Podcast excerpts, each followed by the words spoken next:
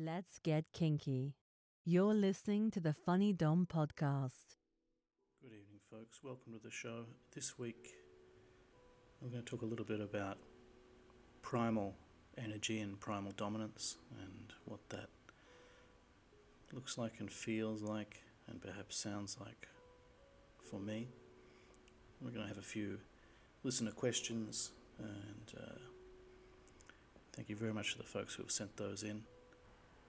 And as our special wrap up segment at the end of the show, this week we're going to start with our reading series. I'm going to start Outlander, which I teased you with last week. So we're going to get into that.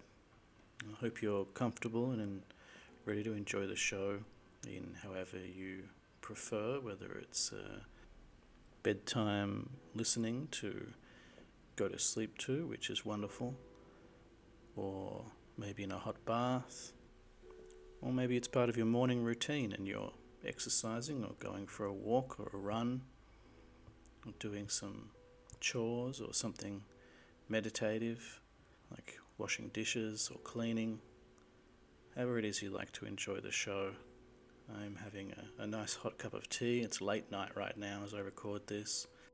So while I'm sitting here in my daddy row with my cup of tea, let's talk about primal dominance. Uh, this uh, week's topic was suggested by Bunny.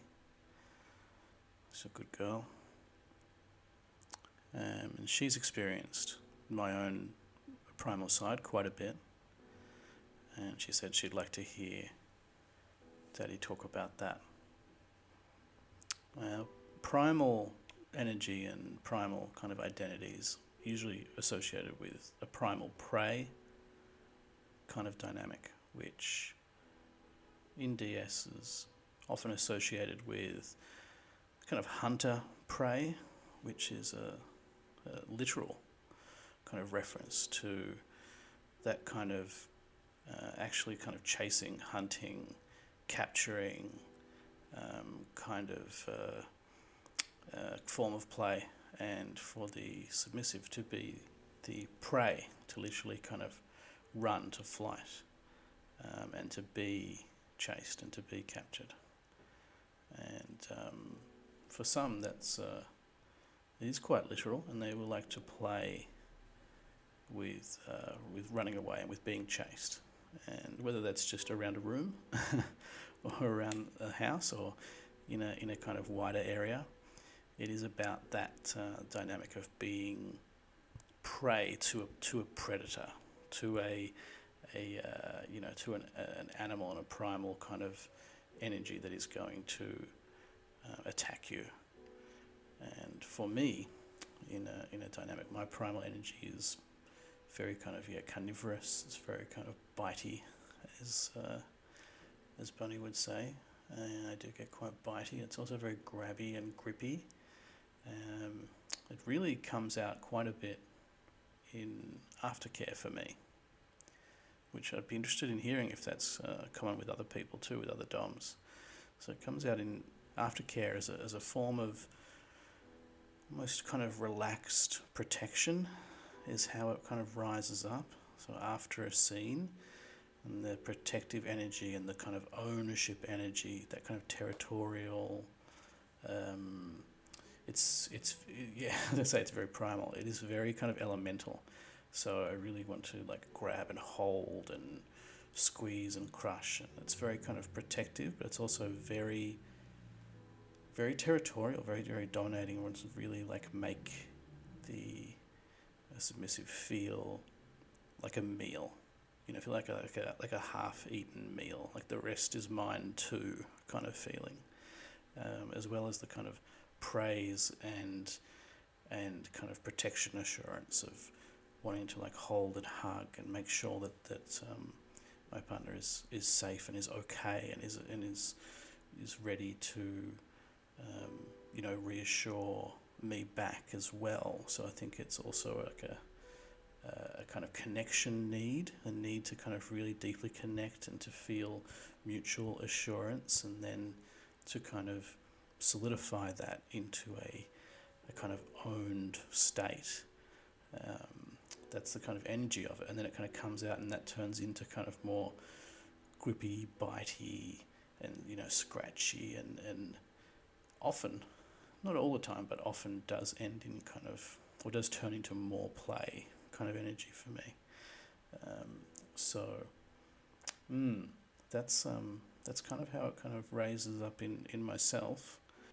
If you'd like to share your experiences with primal energy and primal play, uh, please just uh, send me a, a DM voice message and and maybe we'll include some of those in a future show and keep this discussion on primal prey going.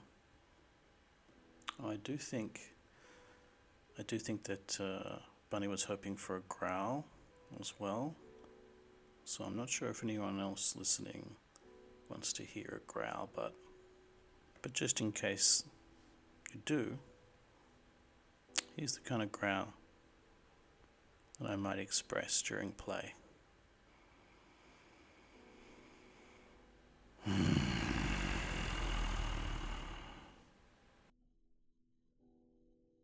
hope you enjoyed that. Uh, let's get to some questions.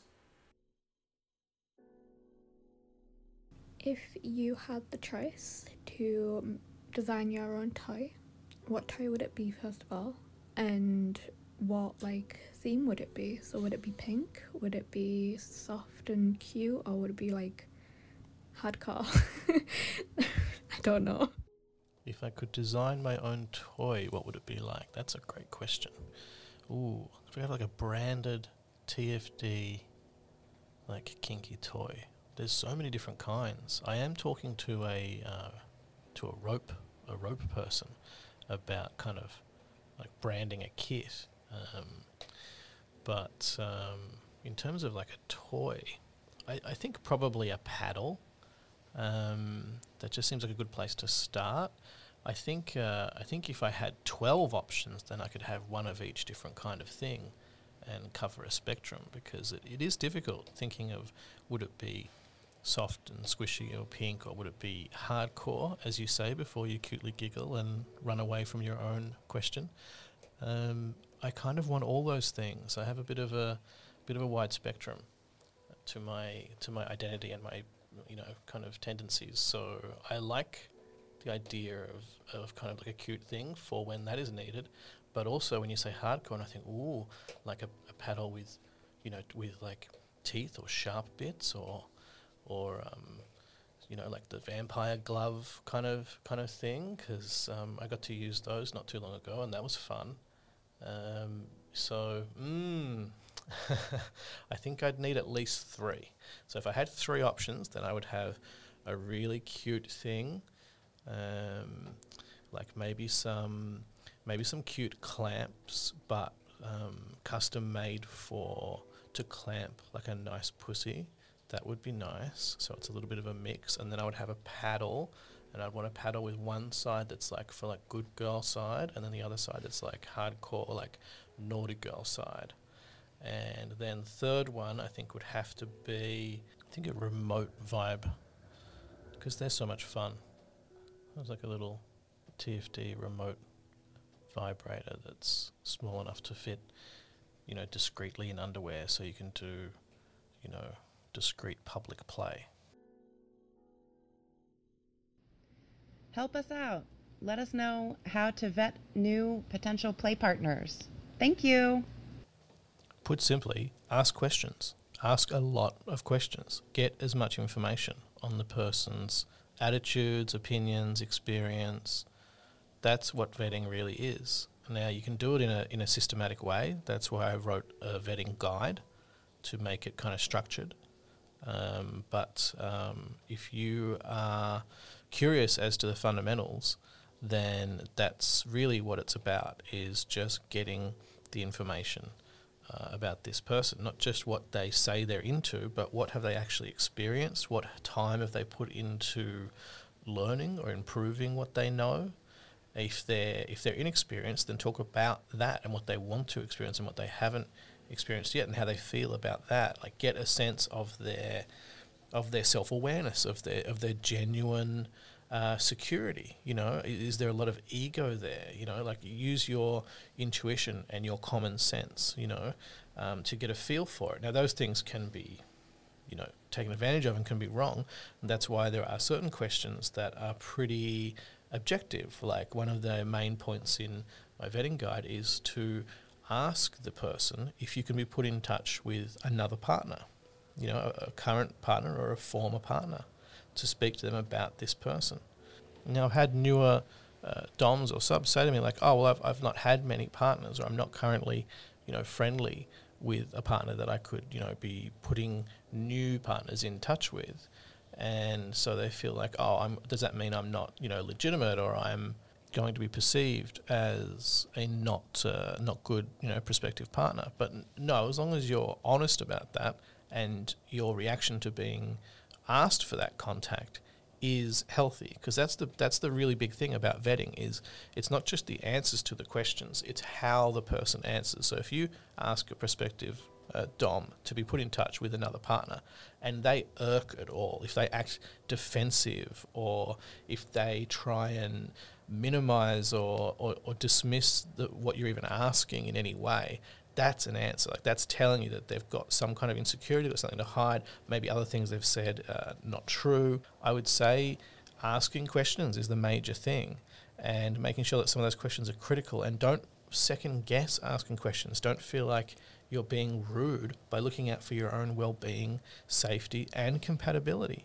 Because you can also just not be compatible when you're vetting. It doesn't always um, narrow down to finding the red flags. You know, like it's not just that. It's is this person good for you? Maybe they're just not good for you. Maybe they're a good fit for somebody else.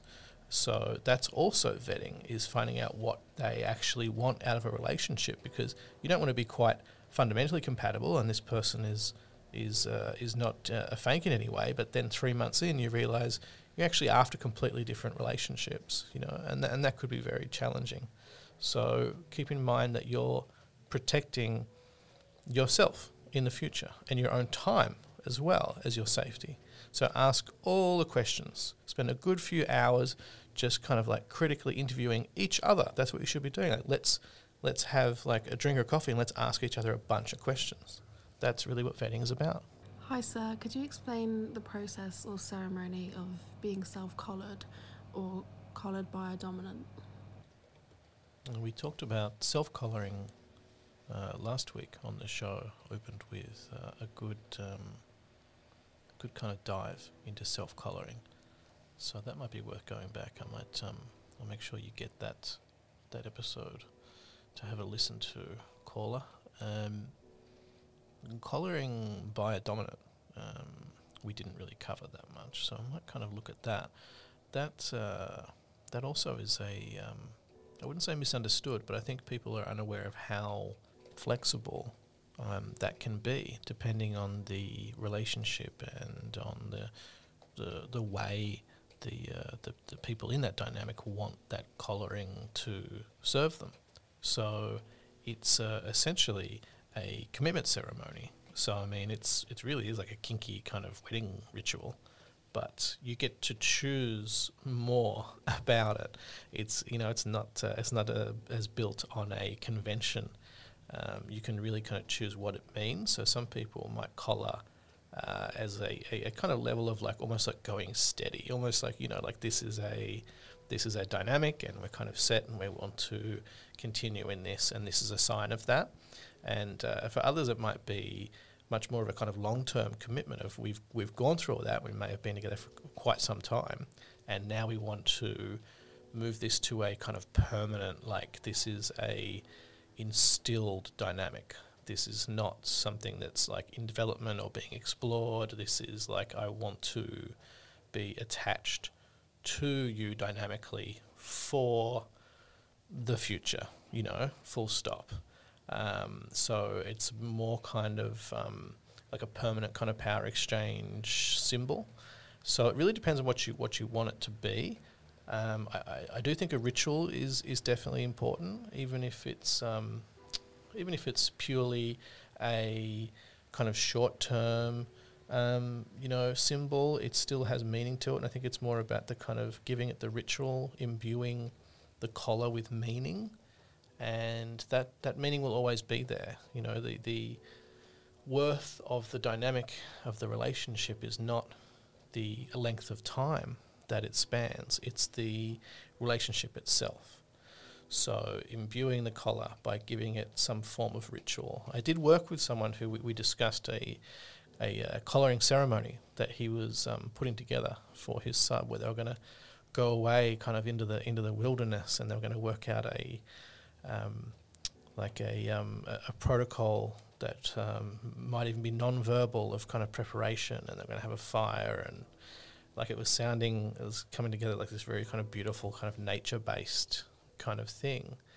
Um, and I think, um, yeah, it's it, it's a very kind of elemental, ritual, romantic side of of, of, of kink, and it's um, it's kind of up to you and your dynamic to kind of collaborate on what it can be and what it means. And um, it also doesn't have to have any of that. Like collar is just a thing. It can, it's totally fine and healthy for it just to be an accessory as well, to just be a, a gift um, that you can wear the same way you might wear, say, a perfume or a cologne that someone got you. And so it makes you think of them and it's a nice gift, it's a positive thing, it's attached to them, but it might not necessarily be a symbol of the dynamics. Um, you know, commitment necessarily, you know, more than any other kind of personal gift is. So it's really up to you to kind of talk about. To support this space and to get access to TFD's exclusive guides to kink, spicy content, and more, check out his Patreon at www.patreon.com forward slash the funny dom. Well, thanks so much for those questions, folks. And please remember anytime you have a question, just DM me with a voice message on Instagram at the Funny Dom Returns or the Funny Dom Podcast, and I'll answer them in a future episode. Okay, folks, it's time for the special end segment of the show, which I teased last week. I've got my fresh cup of sleepy time tea, and it's time to begin reading Diana Gabaldon's Outlander. So here we go. Outlander by Diana Gabaldon.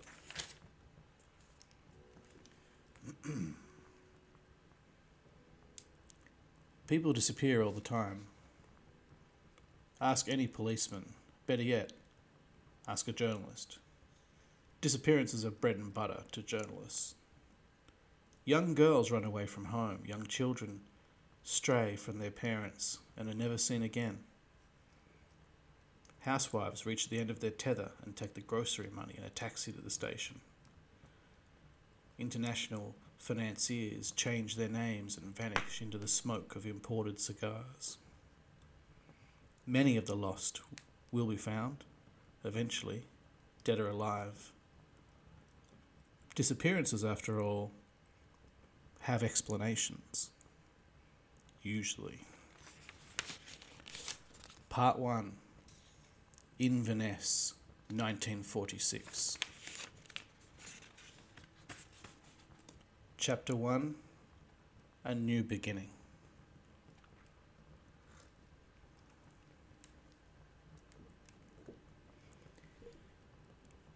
It wasn't a very likely place for disappearances, at least at first glance. Mrs. Baird's was like a thousand other Highland bed and breakfast establishments in 1946, clean and quiet, with fading floral wallpaper, gleaming floors, and a coin operated water heater in the bathroom. Mrs. Baird herself was squat and easygoing, and made no objection to Frank lining her tiny rose sprigged parlour with the dozens of books and papers with which he always travelled. I met Mrs. Baird in the front hall on my way out. She stopped me with a pudgy hand on my arm and patted at my hair.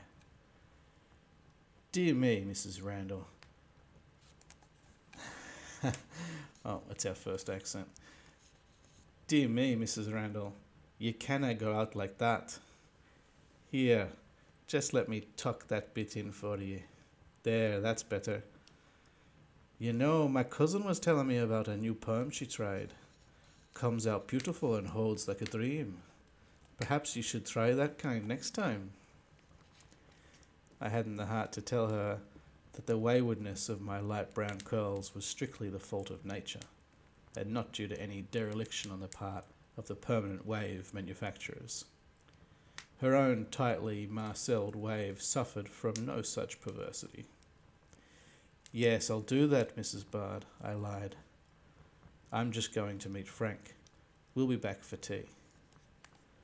I ducked out of the door and down the path before she could detect any further defects in my undisciplined appearance. After five years as an army nurse, I was enjoying the escape from uniforms by indulging in brightly printed blouses and long skirts. Totally unsuited for rough walking through the heather. Not that I had originally planned to do a lot of that. My thoughts ran more on the lines of sleeping late in the mornings and long, lazy afternoons in bed with Frank. Not sleeping. However, it was difficult to maintain the proper mood of languorous romance with Mrs. Baird industriously hoovering away outside our door. That must be the dirtiest bit of carpet in the entire Scottish Highlands, Frank had observed that morning as we lay in bed listening to the ferocious roar of the vacuum in the hallway. Nearly as dirty as our landlady's mind, I agreed. Perhaps we should have gone to Brighton after all.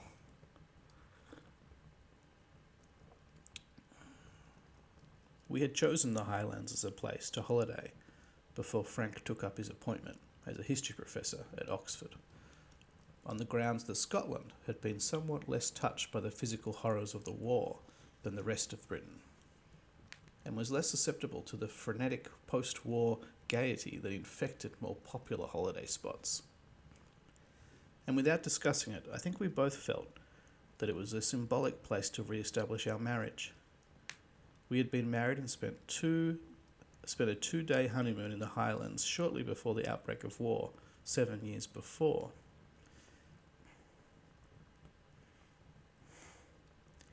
A peaceful refuge in which to rediscover each other, we thought not realizing that while golf and fishing are Scotland's most popular outdoor sports, gossip is the most popular indoor sport, and when it rains as much as it does in Scotland, people spend a lot of time indoors. Where are you going? I asked Frank. I asked as Frank swung his feet out of bed. I'd hate the dear old thing to be disappointed in us, he answered, sitting up on the side of the ancient bed he bounced gently up and down, creating a piercing, rhythmic squeak. The hoovering in the hall stopped abruptly. After a minute or two of bouncing, he gave a loud theatrical groan and collapsed backwards with a twang of protesting springs. I giggled helplessly into the pillow, so as to not disturb the breathless silence outside. Frank waggled his eyebrows at me. You're supposed to moan ecstatically, not giggle, he admonished in a whisper. She'll think I'm not a good lover. You'll have to keep it up for longer than that if you expect ecstatic moans, I answered. Two minutes doesn't deserve any more than a giggle. Inconsiderate wench, I came here for a rest, remember? Lazy bones, you'll never manage the next branch on that family tree unless you show a bit more industry than that. Frank's passion for genealogy was yet another reason for choosing the Highlands. According to one of the filthy scraps of paper he lugged to and fro, some tiresome ancestor of his had something to do with something or other in the region back in the middle of the 18th, or was it 17th century. If I end up as a childless stub on my family tree, it will undoubtedly be the fault of our untiring hostess out there. After all, we've been married almost seven years. Little Frank will be quite legitimate without being conceived in the presence of, of a witness.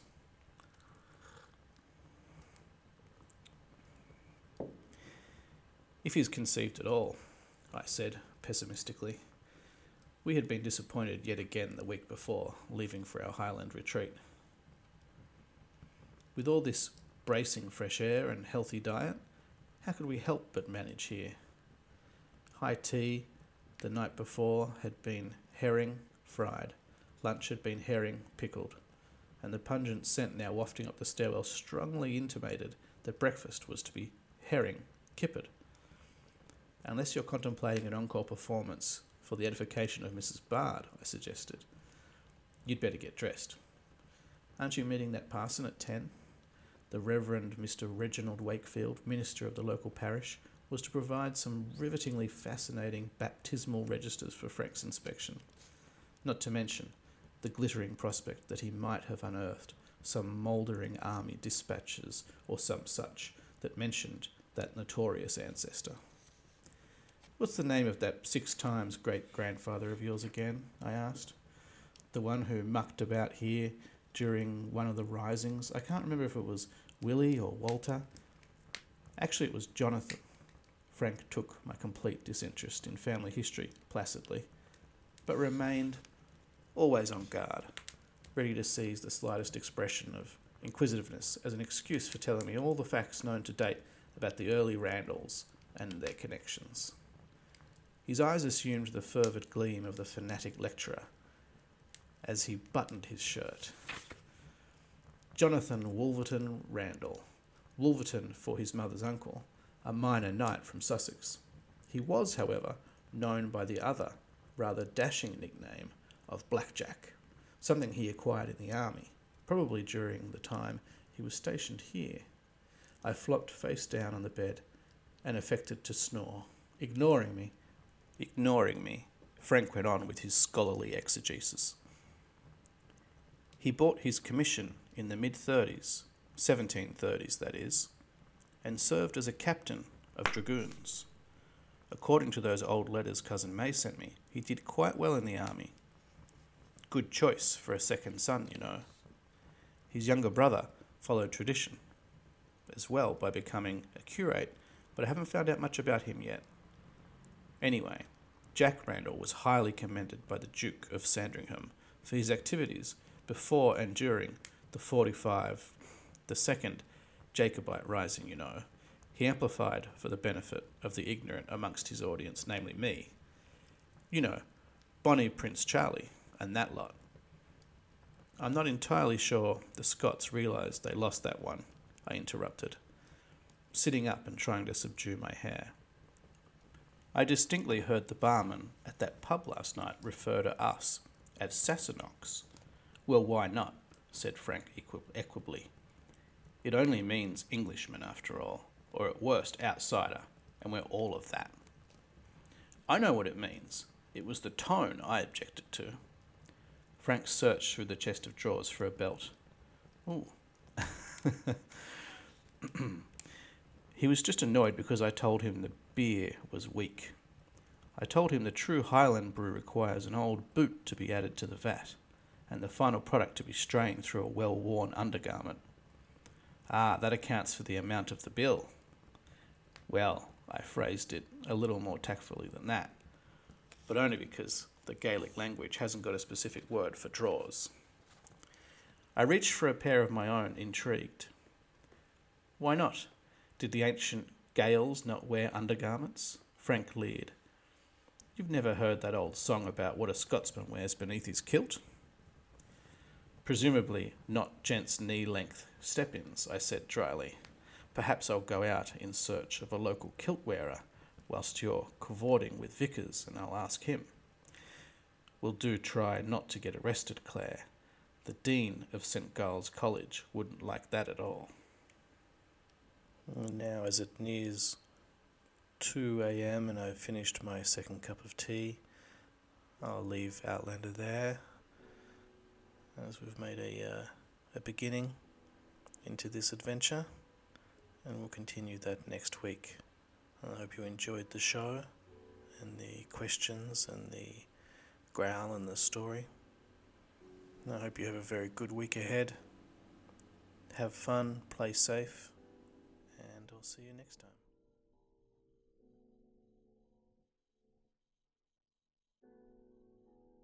To support this space and to get access to TFD's exclusive guides to kink, spicy content, and more, check out his Patreon at www.patreon.com forward slash the funny dom.